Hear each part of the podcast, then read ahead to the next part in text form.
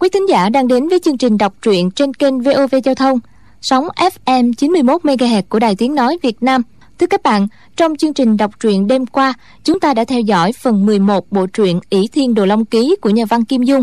Và bây giờ, để tiện cho quý vị và các bạn theo dõi phần tiếp theo, thì chúng tôi xin được tóm tắt nội dung phần 11 như sau. Con thuyền đi mãi hướng đông, rồi chuyển sang hướng bắc, trời càng ngày càng lạnh. Hôm nọ, một cơn địa chấn từ đáy biển cộng với khí lưu tạo nên bão biển. Tạ Tốn phải hủy bỏ ba cột bùn. Ba người nhờ võ công cao mới trụ lại được trên thuyền. Còn đoàn thủy thủ đã bị cuốn trôi xuống biển. Từ lúc đó thuyền trôi tự do theo dòng hải lưu. Họ bắt cá để ăn sống qua ngày. Giữa các khối băng trôi, họ bắt hải cẩu lột da làm áo mặc để chống lại cái lạnh của vùng băng giá. Một lần, thuyền va vào băng ngầm thủng đáy. Ba người nhảy lên một khối băng lớn như núi để tránh nạn. Thỉnh thoảng tạ tốn nổi cơn điên, Cứ nhắm vào hai người tấn công, Vì tưởng tượng họ là kẻ thù đã giết hại gia đình của lão. Một hôm, Trương Thúy Sơn bị tạ tốn đánh rớt xuống khỏi núi băng. Ân Tố Tố còn lại một mình, Rơi vào thế nguy, Nên nàng phóng liền mấy ngọn kim châm Vào hai mắt của tạ tốn mới thoát được. Đôi mắt tạ tốn chảy ròng ròng, Lão nghe tiếng đoán hình, tấn công mấy lần không được, bèn hít một hơi thật dài, rồi dùng công phu sư tử hồng quyết hạ thủ hai người trương thúy sơn chỉ kịp ôm lấy tố tố nhảy xuống nước thoát chết.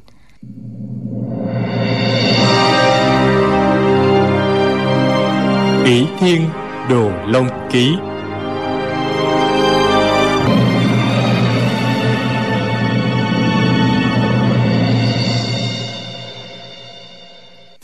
Ân tố tố toàn thân ướt sũng rác buốt thấu xương người cứ run cầm cập răng đánh vào nhau canh cách thế là tạ tốn nghe thấy. Lão rống lên, cầm lan nha bổng lao tới, đánh ngay xuống. Trương ân, hai người đã có phòng bị, liền nhảy tránh. Chỉ nghe rầm một tiếng lan nha bổng đánh vào băng. Cú đánh này, lực đạo phải tới bảy tám trăm cân, làm cho bảy tám tảng băng lớn bay văng xuống biển. Hai người kinh hãi nhìn nhau. Thấy tạ tốn múa dung lan nha bổng, phát ra ngàn đạo ngân quang, ép thẳng tới cây lan nha bổng đó dài đã hơn một trượng. Khi múa lên thì uy lực bao trùm đến dăm trượng xung quanh. Hai người nhảy tránh lẹ mới cũng không thoát nổi. Chỉ còn cách liên tiếp lùi về phía sau. Lùi một hồi thì đã tới mép núi băng. Ân tố tố quảng hốt kêu lên ối chà! Trương thúy sơn nắm cánh tay nàng, hai chân nhúng một cái, nhảy luôn xuống biển. Hai người còn đang lơ lửng trên không, chỉ nghe tiếng băng rơi rào rào sau lưng. Có cục văng trúng người khá đau. Lúc nhảy, trương thúy sơn đã nhắm một tảng băng to bằng cái bàn. Tay trái chàng dung ngân câu, móc luôn vào đó. Tạ tốn nghe tiếng hai người nhảy xuống biển. Lão dùng lan nha bổng, đập băng dỡ thành cục mà ném theo. Nhưng hai mắt lão đã mù. Trương ân hai người ở dưới biển liên tục di động theo tảng băng trôi. Cục băng đầu không trúng, các cục băng sau cũng rơi lạc cả. Núi băng trôi trên biển, phần nổi trên mặt nước chỉ là phần nhỏ của toàn khối. Phần chìm bên dưới mới thật lớn.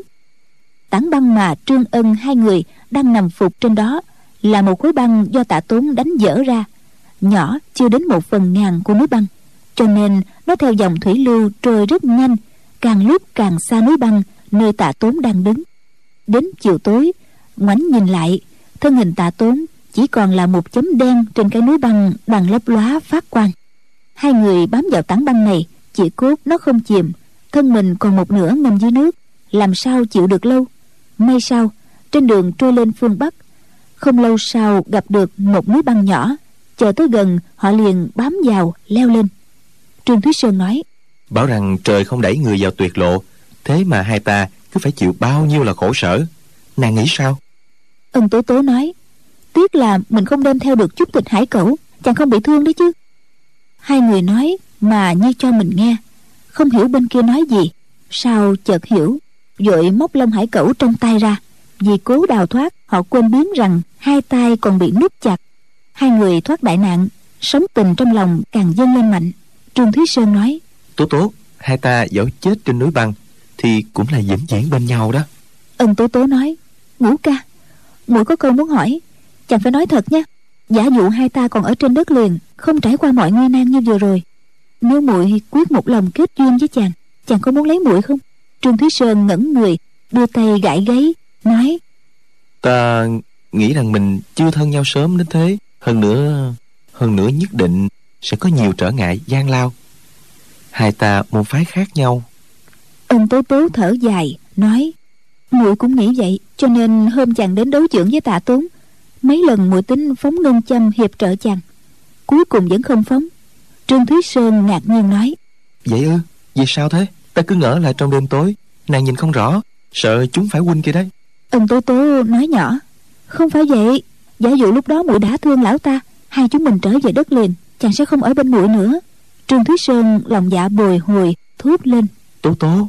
Ân tố tố nói tiếp chàng có lẽ thầm trách muội. Nhưng lúc ấy muội chỉ mong được ở bên chàng. Hai ta đến một quan đảo không người sống mãi với nhau ở đó tạ tốn ép hai ta đi theo lão. Chính hợp với tâm nguyện của muội trương thúy sơn không ngờ rằng nàng lại yêu thương chàng sâu đậm đến thế. Cảm động lắm dịu dàng nói. Ta không trách nàng đâu mà phải đa tạ nàng là nàng khác. Ông tố tố ngã đầu vào lòng chàng ngước lên nhìn vào mắt chàng nói ông trời đưa muội tới địa ngục băng giá này muội không hề oán hận chỉ vui sướng. Muội mong sao núi băng đừng trôi về phương nam. Ôi nếu có ngày hai ta trở về trung nguyên sư phụ của chàng hẳn sẽ căm ghét muội còn phụ thân của muội không chừng sẽ giết chàng. Trương thúy sơn nói. Phụ thân của nàng ư? Ân tố tố nói. Phụ thân của muội là bạch mi ưng dương ân thiên chính giáo chủ sáng lập thiên ưng giáo. Trương thúy sơn nói. Thì ra vậy nàng đừng lo ta sẽ luôn ở bên cạnh nàng. Thân phụ nàng giữ cách mấy cũng không nỡ với con rể của mình đâu. Ân tố tố đôi mắt sáng ngời hai má đỏ bừng nói chàng nói thật lòng đấy chứ? Trương thúy sơn nói hai đứa mình kết thành vợ chồng luôn nha. Hai người tức thời quỳ ngay xuống mặt băng. Trương thúy sơn cao giọng nói có hoàng thiên chứng giám đệ tử trương thúy sơn hôm nay cùng ân tố tố kết thành phu phụ hòa phúc bên nhau trước sau không phụ bạc. Ân tố tố kính cẩn khấn xin hoàng thiên phù hộ độ trì cho hai chúng con đời đời kiếp kiếp là phu phụ.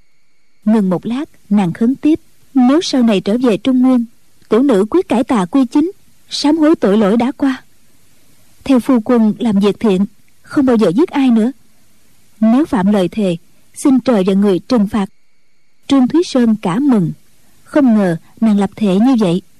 Dòng tay ôm lấy nàng, hai người tuy toàn thân ướt sũng nước biển, nhưng trong lòng ấm áp, phơi phới gió xuân. Rất lâu sau, cả hai mới nhớ ra là cả một ngày chưa ăn gì trương thúy sơn cầm ngân câu đứng rình bên mép núi băng. Đợi cá bơi đến gần thì móc lên. Cá biển ở vùng này vì phải chống lạnh, nên thịt dày và nhiều mỡ. Ăn sống rất tanh, nhưng ăn vào sẽ tăng khí lực rất nhiều. Hai người ở trên núi băng biết rõ không có hy vọng quay về trung nguyên, nhưng cũng chẳng lo buồn. Dạo này ngày rất dài mà đêm thì ngắn, hết sức khác thường. Không có cách gì tính toán thời gian cũng chẳng biết mặt trời mọc hay lặn trên biển đã bao nhiêu lần. Một hôm ân tố tố chợt trông thấy ở chính phía bắc có một cột khói bốc lên. Nàng sợ mất vía gọi to. Ngũ ca! Nàng giơ tay chỉ cột khói đen. Trương thúy sơn nửa mừng nửa lo nói chẳng lẽ vùng này cũng có người? Cột khói kia tuy nhìn thấy đó song vẫn còn xa lắm. Núi băng trôi suốt một ngày vẫn chưa tới gần nó. Nhưng khói đen bốc càng lúc càng cao rồi thấy trong khói thấp thoáng có ánh lửa. Ông tố tố hỏi đó là cái gì nhỉ? Trương thúy sơn lắc đầu không đáp. Ân tố tố run run nói hai ta chắc sắp hết kiếp rồi. Đó là là cửa địa ngục đấy. Trương thúy sơn cũng rất lo sợ nhưng chàng an ủi nói không chừng chỗ ấy có người ở người ta đang đốt lửa trên núi. Ân tố tố nói lửa gì mà bốc cao như thế trương thúy sơn thở dài nói đã tới miền quỷ quái này mọi sự đều do ông trời sắp đặt. Trời đã không để chúng mình chết rét lại muốn chúng mình chết thiêu. Thì là tùy ý trời thôi. Kể ra thật lạ núi băng hai người đang ở cứ từ từ trôi thẳng về phía có ánh lửa. Trương ân hai người không hiểu nguyên do chỉ nghĩ là do ông trời sắp đặt là họa hay phúc thì đành phó mặc cho số mệnh. Họ đâu biết rằng cột lửa kia là một quả diệm sơn ở gần bắc cực đang hoạt động. Khi phun lửa, sẽ làm cho nước biển xung quanh ấm lên. Nước nóng chảy về phía nam, tự nhiên cuốn dòng nước băng từ phía nam đến thế chỗ. Do vậy mà núi băng trôi tới càng lúc càng gần. Núi băng này trôi một ngày đêm nữa thì tới chân quả diệm sơn. Chỉ thấy xung quanh nó là một vùng xanh tươi quá ra là một hòn đảo cực lớn. Phía tây hòn đảo là núi đá lởm chởm, hình thù quái dị. Trương thúy sơn đã đi quá nửa trung nguyên mà chưa thấy thế này bao giờ. Hai người chưa từng thấy quả diệm sơn. Không hề biết các mỏm núi kia là do phúng thạch hàng ngàn, hàng vạn năm của quả diệm sơn kết thành. Phía đông hòn đảo là một bình nguyên mênh mông vô bờ. Do tro của quả diệm sơn rơi xuống biển, tạo dần nên vùng này tuy gần kề bắc cực, nhưng nhờ có lửa của quả diệm sơn hoạt động hàng vạn năm không tắt, nên khí hậu tương tự như dãy núi trường bạch dùng hắc long giang. Trên núi cao có băng tuyết, dưới bình nguyên thì thảo mộc xanh tươi, tùng xanh bách biếc, cao to dị thường. Lại có nhiều loài kỳ hoa dị thảo mà dùng trung thổ không hề gặp. Ân tố tố đứng ngắm hồi lâu, đột nhiên nhảy lên, hai tay ôm cổ trương thúy sơn, nói ngủ ca hai ta đến núi tiên rồi. Trương thúy sơn trong lòng cũng hết sức vui sướng, mơ mơ màng màng, không nói nên lời. Nhìn trên bình nguyên, thấy một bầy mai hoa lộc đang cúi đầu gặm cỏ, đưa mắt ngó tứ bề. Ngoài tòa quả diệm sơn đáng sợ kia ra, tất thảy đều thanh bình. Thế nhưng, núi băng trôi đến gần đảo, bị nước ấm đẩy ra, nên lại trôi ra xa. Ân tố tố vội kêu lên chao ơi, đảo tiên lại cách xa mất rồi. Trương thúy sơn thấy tình thế không ổn. Nếu không lên đảo, núi băng này sẽ trôi đi tiếp nơi khác. Chưa biết khi nào mới dừng lại. Tình thế cấp bách, chàng dùng chưởng và ngân câu cùng đánh. Bợp bợp bợp dỡ ra một tảng băng lớn. Hai người ôm lấy tảng băng, lăn xuống nước. Tay chân quạt mạnh, cuối cùng cập vào đất liền.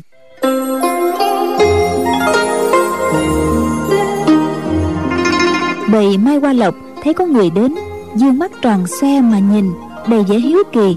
Không một chút hoảng sợ ông tố tố thông thả lại gần một con đưa tay vuốt da lưng nó nói giá mà có thêm vài con hạt tiên. Muội nghĩ đây chính là nam cực tiên cảnh. Bỗng mặt đất rung rinh trao đảo nàng ngã lăn ra. Trương thúy sơn cả kinh gọi tố tố.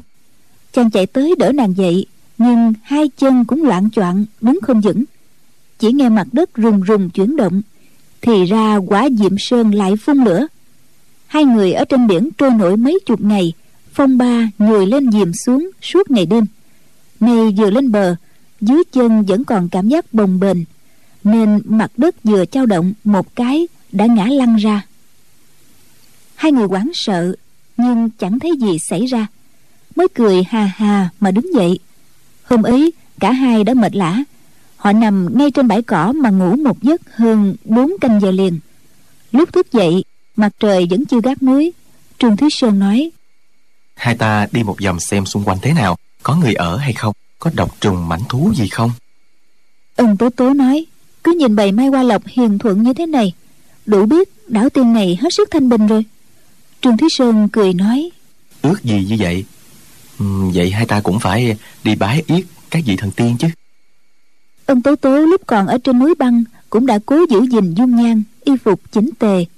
Bây giờ đến đảo này, nàng càng chú ý chăm chút hơn. Nàng chải đầu cho trương thúy sơn, rồi mới cùng chàng đi thám thính. Tay nàng cầm trường kiếm, trương thúy sơn đã mất phán quan bút, liền bẻ một cành cây thật chắc, thay thế. Hai người thi triển kinh công, chạy từ nam lên bắc đến mươi dặm. Lâu lắm rồi mới có một vùng đất rộng để dễ dùng thật là sung sướng hết chỗ nói. Khắp nơi họ chạy qua, ngoài gò thấp và cây cao, toàn là kỳ hoa dị thảo. Thi thoảng từ trong cỏ xuất hiện những loại muôn thú nhỏ không biết tên, hiền thuận không làm hại người. Hai người đi qua một cánh rừng rộng, thấy phía tây bắc có một ngọn núi đá, ở chân núi có một cái hang. Ông tố tố nói, chỗ này thích quá. Đoạn chạy lên trước trương thúy sơn nói, cẩn thận lời chưa dứt, có tiếng gườm, rồi từ trong hang lao ra một con gấu trắng. Con gấu này lông dài, to như một con bò mộng. Ân tố tố hốt hoảng, vội nhảy lùi. Con gấu chồm tới, giơ cái chân trước to bè, đập xuống đầu ân tố tố. Ân tố tố dung trường kiếm, chém vào vai con gấu. Ai ngờ, nàng trôi dạt trên biển lâu ngày, thân thể suy nhược, xuất thủ kém lực kiếm tuy chém trúng vai con gấu mà chỉ làm nó bị thương nhẹ thôi. Chiều thứ hai vừa tới con gấu chồm lên gạt phát ra. Cạch một tiếng thanh kiếm đã văng xuống đất. Trương thúy sơn vội kêu. Tố tố lui ra. Chàng nhảy tới dung cành cây quật ngang trúng vào khuỷu chân trước của con gấu. Nghe rắc một tiếng cành cây gãy đôi. Con gấu cũng bị gãy chân trái. Nó đau quá rống lên gian động cả sơn cốc. Hung hăng chồm tới tấn công trương thúy sơn. Trương thúy sơn hai chân nhún một cái, sử dụng kinh công thê dân túng, nhảy giọt lên cao hơn trượng, sử dụng cái móc trong tự quyết chữ tranh, dán mạnh cái ngân cầu từ trên cao xuống, trúng ngay huyệt thái dương của con gấu. Chiêu này kinh lực quá mạnh, ngân cầu móc sâu vào đến mấy tấc. Con gấu rống lên một tiếng kinh thiên động địa, hất văng cả ngân câu khỏi tay trương thúy sơn lăn ra dãy dụa mấy vòng rồi chọng bốn gió lên trời mà chết. Ân tố tố vỗ tay reo lên khinh công hay quá câu pháp hay quá. Lời chưa dứt bỗng nghe trương thúy sơn gọi. Nhảy lại đây mau. Nghe tiếng gọi có vẻ kinh hoàng của chàng. Ân tố tố không kịp hỏi han vội nhào vào lòng chàng. Quay nhìn lại giật mình kêu lên ôi chao! Thì ra ngay sau lưng nàng lại xuất hiện một con gấu trắng khác nó nhe răng, dơ vuốt, trông hung dữ, đáng sợ. Trương thúy sơn không có thứ vũ khí gì trong tay, vội kéo ân tố tố nhảy lên một cây tùng lớn. Con gấu cứ lanh quanh dưới gốc, chốc chốc ngẩng đầu gầm lên một tiếng. Trương thúy sơn bẻ một cành tùng, nhắm mắt phải của nó phóng xuống. Nghe phập một tiếng, đầu nhọn của cành tùng đã cắm trúng vào mắt nó. Con gấu đau quá, rống ầm ỉ toàn leo lên cây trương thúy sơn tiếp lấy thanh kiếm từ tay ân tố tố nhắm đầu con gấu dẫn kình phóng xuống. Nghe bụp một tiếng lưỡi kiếm cắm ngập đến quá nữa con gấu ngã giật xuống chết dưới gốc cây. Trương thúy sơn nói không biết trong hang còn con gấu nào nữa không? Chàng kiếm mấy cục đá ném vào hang. Lát sau không thấy động tĩnh gì mới tiến vào trước. Ân tố tố bám sát theo sau. Chỉ thấy cái hang này rất rộng sâu bảy tám trượng trên nóc lại có một cái khe có ánh sáng chiếu xuống. Chẳng khác gì cửa sổ tự nhiên vậy. Trong hang có nhiều thức ăn còn dư của cặp gấu trắng mình cá xương cá hết sức tanh tưởi. Ân tố tố bịt mũi nói ừ cái hang này tốt thì tốt thật nhưng mà hôi thối quá. Trương thúy sơn nói chỉ cần một ngày quét dọn rửa ráy thì mươi bữa nửa tháng sẽ hết hôi thôi. Ân tố tố nghĩ đến việc từ nay sẽ cùng chàng chung sống mãi mãi trên hòn đảo này. Đến khi đầu bạc răng lâm, thì nàng cảm thấy vừa sung sướng, vừa thê lương. Trương thúy sơn ra ngoài hang, bẻ cành cây, làm thành một cái chổi lớn, cầm vào quét dọn rác rưởi trong hang. Ân tố tố cũng giúp chàng dọn dẹp, rác đã quét sạch, nhưng mùi tanh hôi vẫn còn nguyên. Ân tố tố nói, gần đây có suối nước, mang về rửa thì hay quá. Nước biển quá nhiều mà mình không có thùng để gánh trương thúy sơn nói huynh đã có cách. Chàng ra khỏi chỗ lạnh giá ở khe núi bưng về mấy tảng băng to đặt ở chỗ cao trong hang. Ân tố tố vỗ tay reo lên a à, hay quá! Các tảng băng tan dần thành nước chảy ra bên ngoài hang. Nhưng như thế quá chậm trong khi trương thúy sơn chùi rửa trong hang ân tố tố ở bên ngoài dùng trường kiếm xẻ thịt hai con gấu cắt thành nhiều miếng dùng này tuy có quả diệm sơn nhưng gần bắc cực, khí hậu rất lạnh. Các miếng thịt gấu có thể để nhiều tháng không hư. Ân tố tố thở dài, nói, lòng người thật khó chịu. Được voi thì đòi tiên giá mà bây giờ có lửa, nướng bàn tay gấu mà ăn thì ngon biết mấy. Chỉ e tảng băng để trong hang không tan, thì không hết mùi hôi. Trương thúy sơn nhìn về phía miệng quả diệm sơn đang phun lửa, nói, lửa thì có cả khối ra kia. Có điều lại quá lớn để thư thả nghĩ xem, có cách gì lấy lửa mang về đây?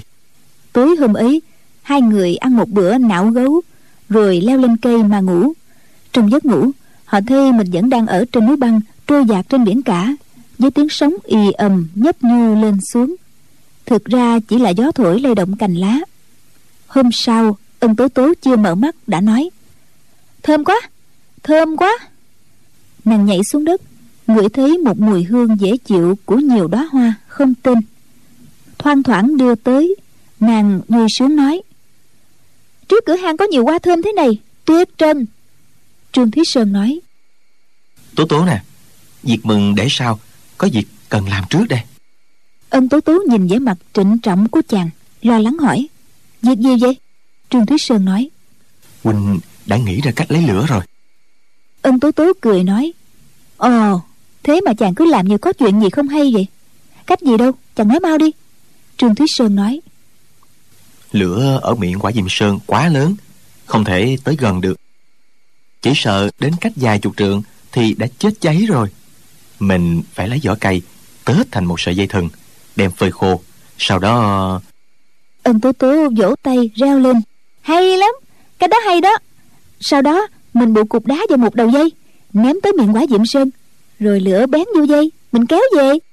Hai người ăn thịt sống đã lâu, muốn có lửa ngay. Nói xong làm liền. Mất hơn hai ngày mới tết xong một sợi dây dài trăm trượng. Phơi một ngày gần khô. Ngày thứ tư thì nhắm hướng miệng quả diệm sơn đi tới. Miệng quả diệm sơn nhìn tưởng gần, vậy mà đi phải hơn bốn chục dặm mới tới. Càng tới gần, hai người càng thấy nóng. Thoạt tiên, cởi áo lông hải cẩu rồi chỉ còn mảnh áo đơn cũng nóng không chịu nổi. Đi một dặm nữa thì miệng khô lưỡi háo mồ hôi vã ra như tắm. Xung quanh không còn thảo mộc chỉ toàn nham thạch màu vàng trơ trụi. Trương thúy sơn dài giác cuộn dây nhìn mấy sợi tóc dài của ân tố tố bị nóng quá đã xoăn cả lại. Thì trào dậy niềm thương nói nàng ở lại đây chờ ta để mình ta đi được rồi. Ân tố tố nói dỗi chàng còn nói thế nữa muội sẽ mặc kệ chàng đó cùng lắm mình không có lửa suốt đời ăn thịt sống cũng chẳng sao. Trương thúy sơn mỉm cười. Đi chừng một dặm nữa hai người đã thở phì phò như kéo bể. Trương thúy sơn tuy nội công thâm hậu cũng bị hung tới mức nổ đom đóm mắt. Đầu óc cứ ong ong. Chàng nói thôi mình dừng ở đây. Quẳng dây mà không tới chỗ bén lửa thì thì ân tố tố cười tiếp lời. Thì tức là trời bắt chúng mình là một đôi phu thê ăn lông ở lỗ vậy. Nói đến đó thì thân hình lão đảo mắt hoa lên phải níu vào vai trương thúy sơn mới đứng được. Trương thúy sơn nhặt một hòn đá buộc vào đầu sợi dây đề khí chạy lên phía trước dài trượng quát một tiếng. Đi này. Rồi ném hòn đá đi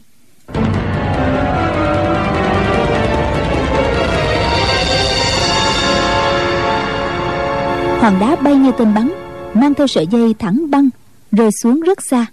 Hơn chục trượng, cách chỗ hai người đứng, tuy có nóng hơn thật, nhưng so với miệng quả diệm sơn thì còn quá xa. Làm sao sợi dây có thể bén lửa? Hai người đợi hồi lâu, cơ thể nóng răng, mắt muốn đổ lửa, mà sợi dây vẫn như thế, không thấy chút khói nào bốc lên cả. Trương thúy sơn thở dài, nói, cổ nhân xiết gỗ, đánh đá lấy lửa, cũng đều được cả thôi hai ta về. Thông thả tìm cách khác vậy. Cách ném dây lấy lửa này coi bộ không xong rồi. Ân tố tố nói cách ném thì không xong nhưng mà sợi dây thì khô lắm rồi. Hay là mình đi tìm vài cục đá lửa dùng kiếm đánh lửa xem sao. Trương thúy sơn nói đúng đấy. Chàng cuộn sợi dây vào xé tưa một đầu thành nhiều sợi nhỏ làm mùi nhùi xung quanh có rất nhiều đá lửa nhặt mấy hòn dùng kiếm đập vào bắn vào bùi nhùi. Thử mươi lần thì được lửa. Hai người mừng rỡ ôm lấy nhau mà reo to. Sợi dây giữ lửa rất đượm. Hai người hớn hở mang về hang. Ân tố tố gom củi, nhóm thành một đống lửa lớn. Có lửa, mọi việc đều xong. Nào làm cho băng tan, nào nướng thịt, sấy thịt. Từ ngày đắm thuyền cho đến nay, họ chưa được ăn nóng. Bây giờ lần đầu có miếng thịt nướng thơm nức. Họ ăn một cách thèm khát tựa hồ, nuốt luôn cả lưỡi xuống bụng. Đêm ấy, trong hang hương hoa thoang thoảng, ánh lửa chập chờn. Từ hôm kết thành phu thê, đêm nay hai người mới hưởng cái thú động phòng thanh xuân.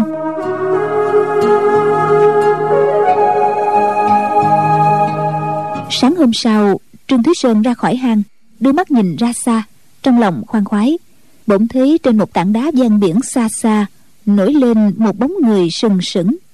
Người đó không phải tạ tốn thì là ai? Trương thúy sơn vô cùng hoảng sợ. Những tưởng sau khi cùng ân tố tố trải qua một phen đại nạn, hai người sẽ được an cư trên hòn đảo này. Nào ngờ, gã ma đầu kia cũng mò tới đây. Trong giây lát, chàng như quá đá. Đứng ngay ra, không dám cử động. Nhìn tạ tốn lão đảo sờ soạn tiến vào sâu trong đất liền. Hẳn là từ hôm bị mù, lão không thể bắt cá hoặc săn hải cẩu, phải nhịn đói tới giờ. Đi được vài trượng, lão bị dấp, ngã chúa về phía trước. Cứ thế, nằm phục dưới đất. Trương thúy sơn trở vào hang. Ân tố tố thấy chàng, nũng nịu gọi, ngũ ca, chàng thấy sắc diện nghiêm trọng của chàng, nàng không nói nữa. Trương thúy sơn nói, lão họ tạ cũng tới rồi ân tố tố giật mình bật dậy hỏi nhỏ lão ta có nhìn thấy chàng không? Chợt nhớ tạ tốn đã mù nên nàng bớt sợ hẳn nói hai ta mắt sáng chẳng lẽ không đối phó nổi một lão mù? Trương thúy sơn gật đầu nói ừ lão đói quá nằm ngất xỉu rồi. Ân tố tố nói thử ra xem. Nàng xé tay áo ra bốn mảnh vải nhỏ nhét hai mảnh vào tay trương thúy sơn. Hai mảnh vào tay mình. Tay phải nàng lâm lâm trường kiếm tay trái thủ sẵn mấy cái nâng châm cùng chàng ra ngoài hang. Hai người đến cách tạ tốn bảy tám trượng trương thúy sơn nói to. Tạ tiền bối có đói không? Tạ tốn bỗng dưng nghe thấy tiếng người vừa kinh ngạc vừa vui mừng nhưng nhận ra giọng nói của trương thúy sơn liền sa sầm mặt hồi lâu mới gật đầu. Trương thúy sơn vào hang mang ra một tảng thịt gấu đã nướng chín từ tối qua đứng xa xa ném tới nói hãy đón lấy này. Tạ tốn nhõm dậy nghe gió nhận biết sự vật. Giơ tay đón tảng thịt rồi thông thả nhai từng miếng nhỏ. Trương thúy sơn nghĩ lão là một đại hán oai hùng như rồng như cọp.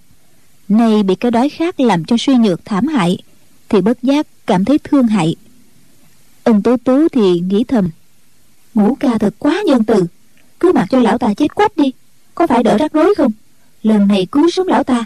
Chỉ e rồi đây phiền não vô cùng. Không chừng hai ta còn mất mạng với lão ta. Song nghĩ nàng đã lập trọng thệ quyết ý theo trương thúy sơn làm người tốt. Nên tuy trong bụng có ý không muốn cứu người, cũng chẳng dám nói ra. Tạ tốn ăn hết nửa tảng thịt thì nằm xuống ngủ, ngáy khò khò. Trương thúy sơn nhóm cho lão một đống lửa bên cạnh. Tạ tốn ngủ hơn một canh giờ thì y tỉnh dậy, hỏi đây là đâu vậy? Trương ân hai người đang canh gần đó. Thấy lão nhõm dậy mở miệng hỏi. Bèn móc dải ở tay bên phải ra để nghe cho rõ. Nhưng tay hữu vẫn giữ cách tay chỉ vài tấc đề phòng khi cần sẽ bịt tay lại tức thì mảnh giải bên tay trái vẫn để nguyên. Trương thúy sơn nói. Đây là quan đảo bắc cực. Tạ tốn ừm một tiếng. Trong lòng nổi lên vô số ý nghĩ. Lão thường người hồi lâu rồi nói như thế thì chúng ta không trở về nhà được nữa. Trương thúy sơn nói cái đó con tùy ý ông trời. Tạ tốn chửi liền ông trời cái gì? Đồ tặc thiên đồ cẩu thiên cường đạo lão thiên thì có. Đoạn lão sờ soạn đến ngồi trên một phiến đá ăn nốt miếng thịt gấu. Lão hỏi các người định đối xử với ta thế nào hả? Trương thúy sơn đưa mắt nhìn ân tố tố chờ nàng lên tiếng ân tố tố đưa tay làm hiệu. Ý nói mọi việc tùy chàng quyết định. Trương thúy sơn trầm ngâm giây lát rồi nói to. Tạ tiền bối phu thê giảng bối. Tạ tốn gật đầu. Ừm thành phu thê rồi đấy. Ân tố tố đỏ mặt nhưng có vẻ đắc ý nói cũng có thể coi tiền bối là người làm mai vậy xin đa tạ tiền bối đã tác thành. Tạ tốn hừ một tiếng hỏi thế phu thê nhà ngươi định đối xử với ta ra sao hả? Trương thúy sơn nói. Chúng tôi làm cho tiền bối bị mù quả thật khó nghĩ. Nhưng sự đã rồi. Có nói muôn ngàn lời cũng vô ích. Ý trời đã muốn chúng ta sống chung với nhau trên hoang đảo này. Xem chừng cả đời cũng không còn dịp trở về trung thổ. Vậy hai chúng tôi sẽ phụng dưỡng tiền bối suốt đời. Tạ tốn gật đầu y thở dài. Thì đành thế vậy. Trương thúy sơn nói phu thê chúng tôi nghĩa trọng tình thâm sống chết có nhau. Tiền bối nếu bệnh điên tái phát hại một trong hai chúng tôi thì người kia quyết không sống làm gì nữa. Tạ tốn nói. Nghĩa là ngươi muốn nói với ta rằng Nếu hai người chết Ta mù lòa thế này Thì cũng chẳng thể sống nổi trên hoàng đảo này chứ gì. Trương thúy sơn nói. Đúng vậy. Tạ tốn nói.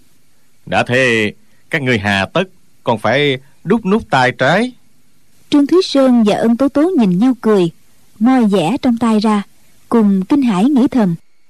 Lão ta tuy mù lòa song tai quá thính tự hồ có thể dùng tai thay mắt. Hơn nữa lại thông minh cơ trí liệu sự như thần. Nếu không phải đang ở trên hoàng đảo kỳ quái dùng bắc cực này vì tất lão đã cần đến mình phụng dưỡng. Trương thúy sơn mời tạ tốn đặt tên cho hòn đảo này. Tạ tốn nói Đảo này đã có băng giá dạng niên, Lại có quả diệm sơn muôn đời chưa tắt. Vậy hãy gọi nó là băng quả đảo.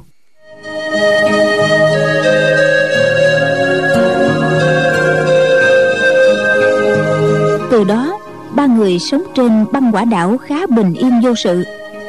Cách hang gấu nửa dặm, có một cái hang nhỏ hơn.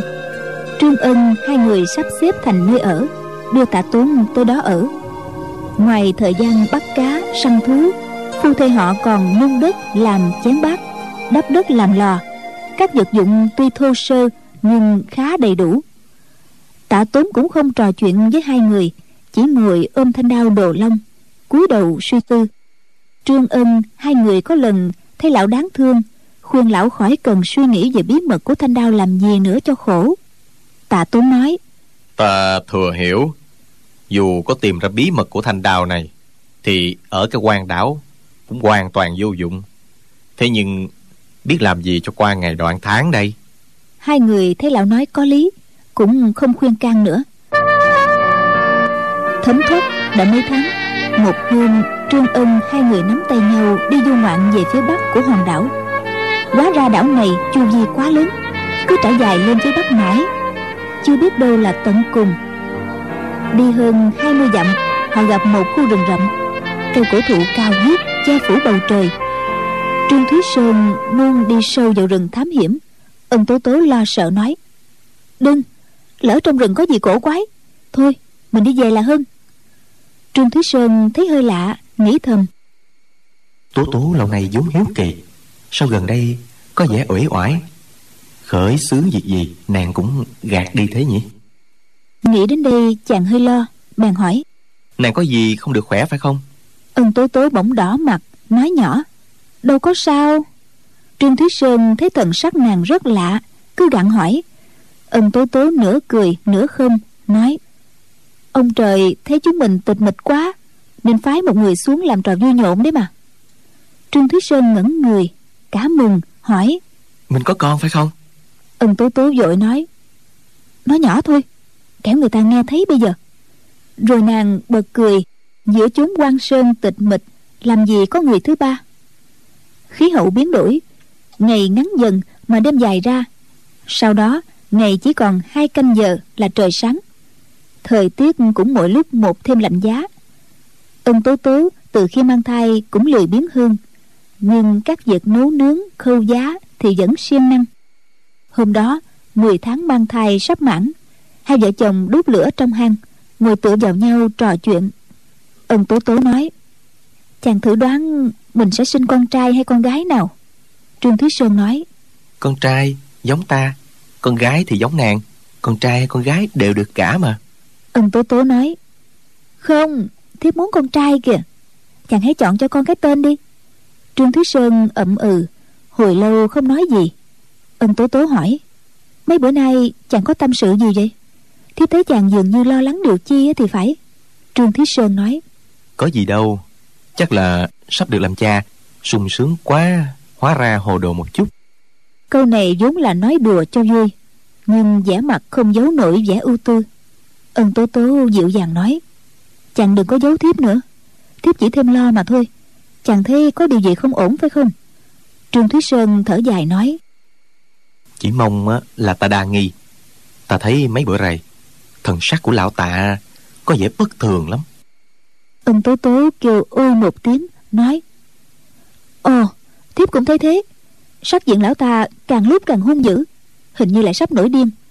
Trương Thúy Sơn gật đầu nói Chắc là lão không nghĩ ra bí mật của thanh đao đồ long Nên quá ra buồn bực mà thế. Ân tố tố nước mắt lưng tròng Nói Vợ chồng mình có cùng chết với lão một lượt cũng chẳng sao.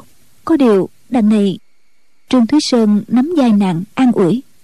Nàng nói đúng Chúng mình có con rồi Không thể liều chết với lão được. Lão tử tế thì thôi Nếu hành hung tác ác Mình chỉ còn cách đành phải giết lão. Dẫu sao lão cũng mù loà Không làm gì nổi chúng mình đâu. Ân Tố Tố từ ngày mang thai Không hiểu sao tự nhiên trở nên nhân từ. Hồi còn là thiếu nữ Một lúc giết cả chục mạng người Nàng cũng không coi vào đâu Giờ đây, làm thịt một con thú, Nàng cũng không nỡ. Có lần Trương Thúy Sơn bắt được một con hươu mẹ, Con hươu con chạy theo về tận hang này. Ân Tố Tố đòi thả con mẹ ra, Dù ba người phải ăn trái cây dại mấy ngày. Lúc này, nghe Trương Thúy Sơn nói phải giết tạ tốn, Nàng bất giác rung lên. Nàng đang tựa vào người Trương Thúy Sơn, Nên lúc rung chàng nhận biết ngay. Chàng nhìn vẻ hiền diệu của nàng, cười nói, chỉ mong lão ta không nổi điên mình không đắp tâm hại người song phải đề phòng mới được chứ. Ân tố tố nói đúng thế nếu lão ta lại phát điên lên mình có cách gì chế ngự không? Hay là khi chuẩn bị thức ăn cho lão mình bỏ độc dược vào? Không không có lẽ lão không phát điên đâu. Chúng mình đa nghi quá mà thôi. Trương thúy sơn nói ta có cách này từ mai trở đi mình dời vào sâu trong hang bên ngoài đào một cái hào sâu trên trải da và đất mềm. Ân tố tố nói cách ấy kể cũng hay nhưng ngày ngày chàng ra ngoài săn bắt lỡ bị lão ta hành hung. Trương thúy sơn nói ta một mình bỏ chạy dễ dàng. Hãy thấy tình huống nguy nan. Ta chạy lên mấy mỏm đá tai mèo thì lão mù đuổi sao nổi? Sáng sớm hôm sau trương thúy sơn bắt tay đào một cái hố sâu trước hang không có cuốc xẻng phải bẻ cành cây làm dụng cụ tốn sức mà kết quả chẳng là bao. May nhờ nội lực thâm hậu, bảy ngày sau, chàng cũng vất vả đào xong một cái hố sâu ba trượng. Thấy tạ tốn thần sắc ngày càng có vẻ bất thường. Chốc chốc, lại múa thanh đao độ long như điên. Trương thúy sơn càng gắn đào sâu thêm. Dự tính đến độ sâu năm trượng sẽ cắm chân dưới đáy. Hố này trên rộng dưới hẹp. Tạ tốn không tiến vào hang xâm phạm ân tố tố thì thôi. Nếu tiến vào ác sẽ xa xuống hố. Cạnh hố chất sẵn không ít hòn đá lớn. Khi lão xa xuống hố, sẽ dùng đá mà ném. Xế trưa hôm đó, thấy tạ Tôn cứ đi đi lại lại ở bên ngoài, cách nửa hang dăm trượng, trương thúy sơn không dám tiếp tục đào, sợ lão nghe tiếng động mà nghi ngờ. Chàng cũng không dám ra xa săn thú, chỉ thủ ở bên cạnh, theo dõi động tĩnh.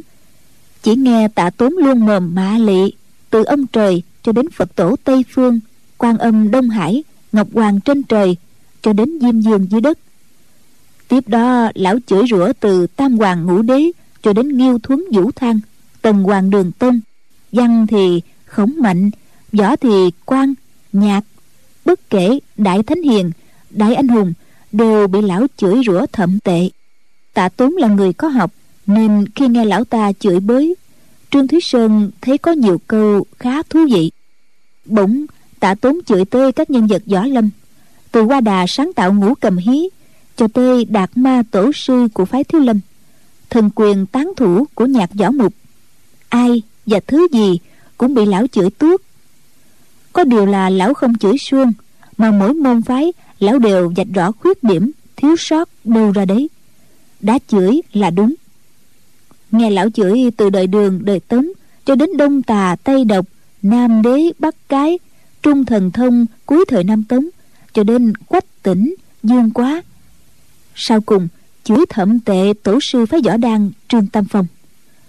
Lão chửi ai cũng mặc. Đằng này, lão nhục mạ trương tam phong, thì trương thúy sơn làm sao mà nhịn nổi? Chàng toan lên tiếng đốt lại, thì đột nhiên tạ tốn thét lớn. Trương tam phong không ra gì. Đệ tử trương thúy sơn của hắn càng chẳng ra gì. Ta phải bóp chết con vợ của nó cái đã đoạn lão xông tới, vừa qua bên cạnh trương thúy sơn xông vào hang. Trương thúy sơn vội đuổi theo, chỉ nghe hịch một tiếng, tạ tốn đã xa xuống hố. Thế nhưng đáy hố chưa cắm chân, lão chưa bị thương. Chỉ vì bất ngờ mà kinh quản mà thôi. Trương thúy sơn dùng ngay cành cây đang cầm, thấy tạ tốn từ dưới hố leo lên, chàng giáng mạnh xuống đầu lão ta. Tạ tốn nghe tiếng gió cô tay trái chộp được cành cây, giật mạnh một cái trương thúy sơn cầm không chắc, cành cây tuột khỏi tay. Cú giật của tạ tốn rất mạnh, khiến hổ khẩu của trương thúy sơn bị rách.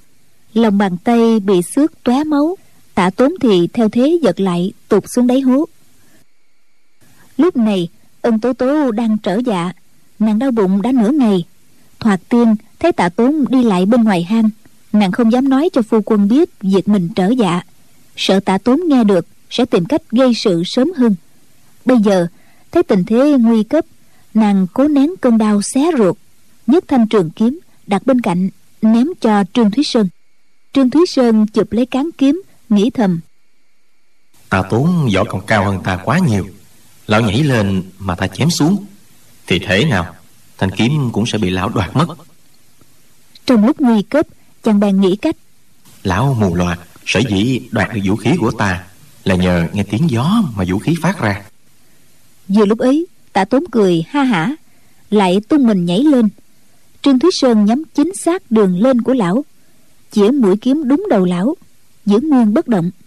Tạ tốn phóng người lên, thế phóng cực mạnh, đâm đầu vào đúng mũi kiếm chờ sẵn. Vì thanh kiếm bất động, vô thanh vô tức nên dẫu võ công cao siêu đến mấy, lão cũng không thể biết. Chỉ nghe phập một tiếng, tạ tốn rú lên, mũi kiếm đã đâm vào trán lão sâu hơn một tấc.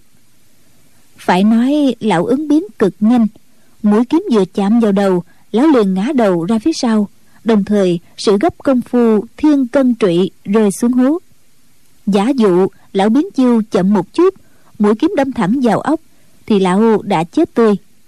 Tuy thoát chết, song lão cũng đã bị trọng thương, máu chảy ròng ròng trên mặt. Thanh kiếm cắm ở trán vẫn còn rung động tạ tốn rút bật thanh kiếm ra, xé giặt áo, buộc vết thương. Thì choáng váng đầu óc, mắt hoa, tự biết bị thương không nhẹ. Bệnh điên nổi lên, lão rút thanh đao đồ lông bên thắt lưng ra, múa dù dù bảo vệ đỉnh đầu. Lại nhảy lên lần thứ ba. Trương thúy sen giá các hòn đá ném xuống, đều bị thanh đao gạt ra. Chỉ thi đao hoa như tuyết hàng quang loang loáng. Tạ tốn nhảy được lên khỏi hố tiến thẳng vào hang. Trương thúy sơn thì lùi dần từng bước đâu đớn nghĩ rằng, hôm nay chàng và ân tố tố sẽ tán mạng mà không được nhìn thấy đứa con chào đời. Tạ tốn sợ trương thúy sơn và ân tố tố lẻn qua chỗ lão mà ra khỏi hang, thì lão không thể đuổi kịp. Bàn tay phải cầm thanh đao, tay trái cầm trường kiếm, sử dụng những chiêu số khống chế một phạm vi thật rộng, bao trùm hơn hai trượng vuông, tin chắc hai người không tài gì mà thoát ra.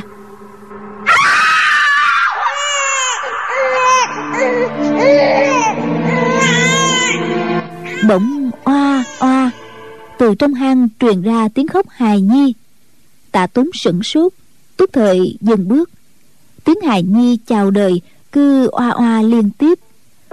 Trương thúy sơn và ân tố tố biết đại nạn lâm đầu, nhưng họ bất chấp, không thèm để ý đến tạ tốn chỉ chăm chú ngắm hài nhi vừa lọt lòng. Đó là một bé trai cứ liên tục dùng dãy tay chân, tiếng khóc rất to. Trương ân hai người thừa biết, tạ tốn chỉ cần một đao chém tới thì phu thê họ và hài nhi cũng bỏ mạng tức thời. Họ không nói nửa lời, mắt cũng không nhìn ngang. Trong lòng thầm đa tạ ông trời đã cho phu thê họ có dịp nhìn thấy hài nhi sơ sinh, được ngắm nó thêm giây lát nào là hưởng diễm phúc giây lát ấy.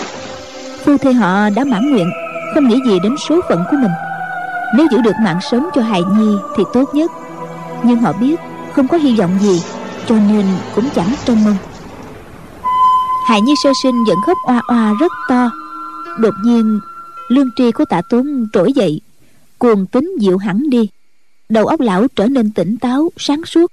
Nhớ lại hôm cả gia đình mình bị sát hại vợ lão mới sinh hài nhi được ít ngày.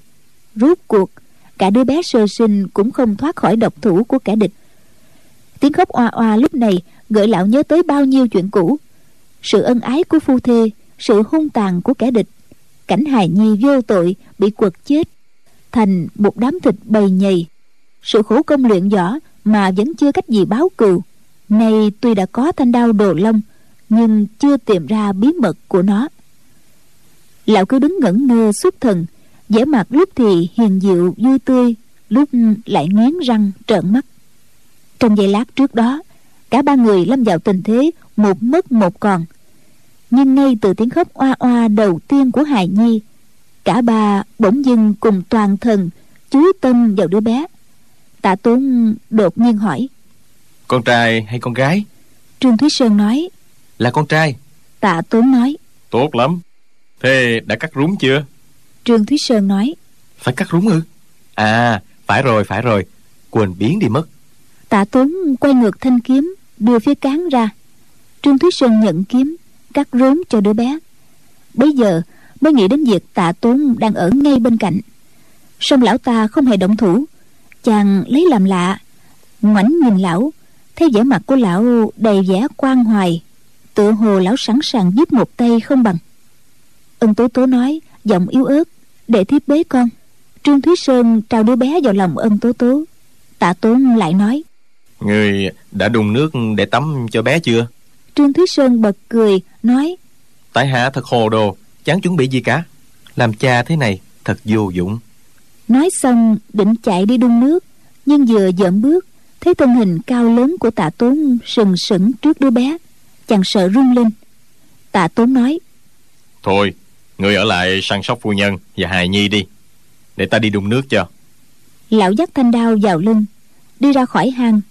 Lúc tới bên cây hố thì nhẹ nhàng nhảy qua.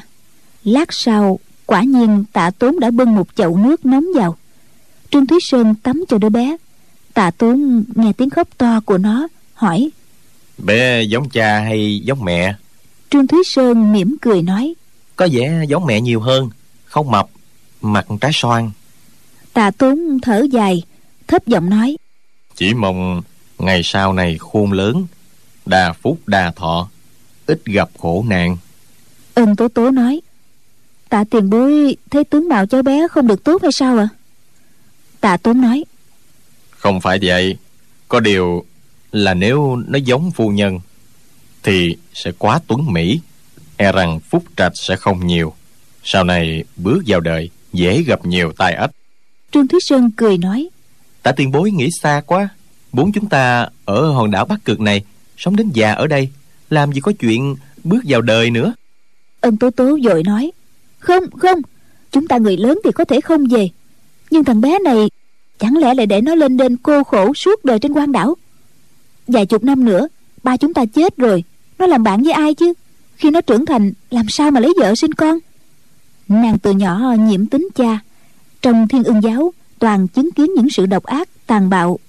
Cho nên bước vào đời, hành sự cũng theo cách đó. Coi là sự thường. Từ khi kết thành phu thê với trương thúy sơn, nàng dần già hướng thiện. Hôm nay lại được làm mẹ, lòng nhân ái nảy sinh, cho nên toàn tâm toàn ý nghĩ đến con. Trương thúy sơn buồn bã nhìn nàng, đưa tay vuốt tóc nàng, nghĩ thầm. Quan đảo này cách xa trung thổ, hàng vạn dặm làm sao mà về được?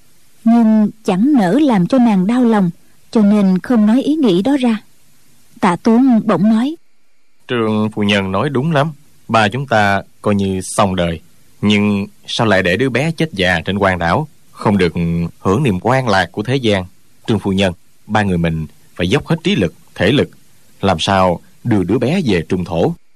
Ân tố tố cả mừng run rẩy đứng lên trương thúy sơn vội giơ tay đỡ nàng lo lắng nói. Tố tố nàng làm gì vậy? Cứ nằm nghỉ đã. Ân tố tố nói không ngũ ca. Vợ chồng mình phải khấu đầu lại tạ đại ân đại đức của tạ tiền bối. Tạ tốn xua tay nói đừng đừng làm thế. Cháu bé đã được đặt tên chưa? Trương thúy sơn nói chưa. Tiền bối học vấn uyên bác xin hãy cho cháu một cái tên. Tạ tốn trầm ngâm nói ừm phải đặt một cái tên thật hay để ta nghĩ xem đã. Ân tố tố chợt nghĩ thầm chẳng lẽ quái nhân này lại yêu trẻ đến như vậy? Nếu lão coi đứa bé như con mình thì đứa bé sống trên đảo này sẽ không sợ lão sát hại rồi. Dù lão có nổi cơn điên chắc cũng sẽ không hạ độc thủ. Bèn nói tạ tiền bối tiểu nữ vì đứa nhỏ này khẩn khoản cầu xin tiền bối một việc. Tạ tốn hỏi được việc gì ân tố tố lại nói xin tiền bối nhận cháu nó làm nghĩa tử. Lớn lên cháu nó sẽ phụng dưỡng tiền bối như thân sinh phụ thân. Có tiền bối che chở cháu nó sẽ không sợ ai ăn hiếp. Ngũ ca chàng thấy có được chăng? Trương thúy sơn hiểu ngay mối lo của nàng. Chàng nói hay lắm hay lắm. Tạ tiền bối xin hãy chấp nhận lời khẩn cầu của chúng tôi. Tạ tốn buồn rầu nói thân sinh hài tử của ta bị người ta đập chết thành một đống máu thịt bầy nhầy. Các ngươi có biết không? Trương thúy sơn và ân tố tố nhìn nhau cảm thấy điều lão vừa nói lại có vẻ điên khùng. Nhưng nghĩ cái cảnh thảm khốc mà lão ta phải chịu đựng thì cũng không khỏi xe lòng. Tạ tốn nói tiếp. Con của ta nếu không chết thì năm nay nó 18 tuổi.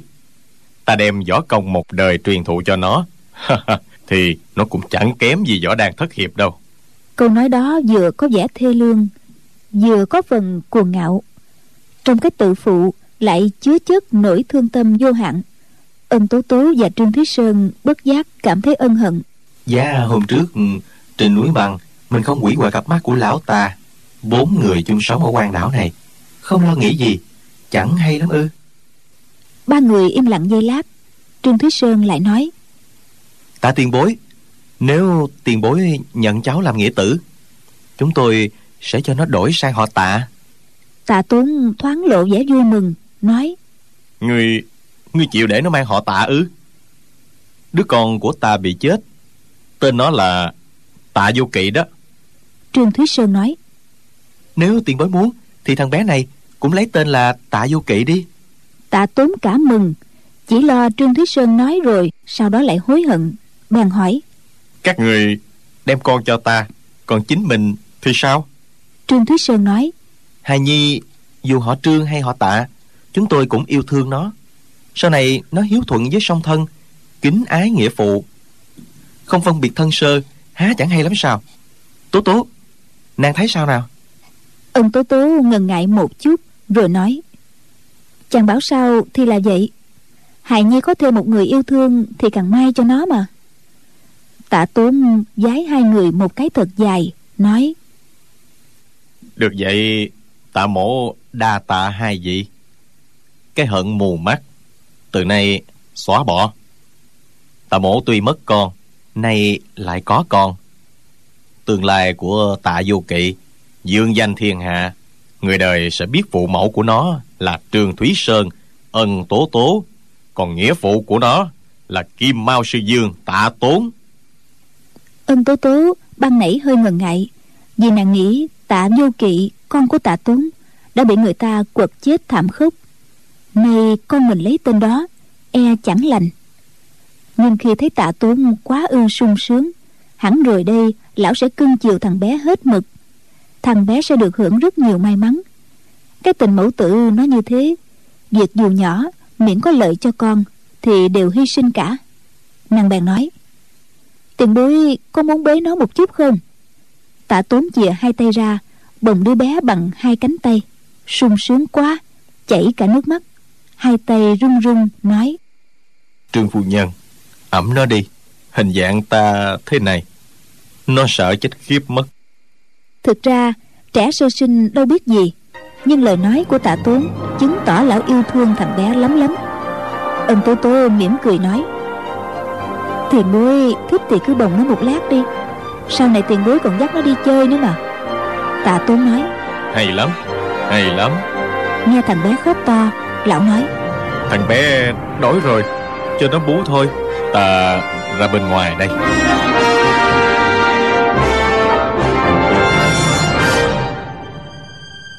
Các bạn thân mến, chúng ta vừa theo dõi phần 12 bộ truyện ỷ Thiên Đồ Long Ký của nhà văn Kim Dung. Mời các bạn đón theo dõi phần tiếp theo vào chương trình đọc truyện đêm mai, cũng vào lúc 23 giờ trên kênh VOV Giao thông, Đài Tiếng Nói Việt Nam. Hãy gửi những ý kiến của quý vị và các bạn vào hộp thư điện tử đọc truyện vovavonggmail com các bạn nhé bây giờ thì xin được chào tạm biệt và hẹn gặp lại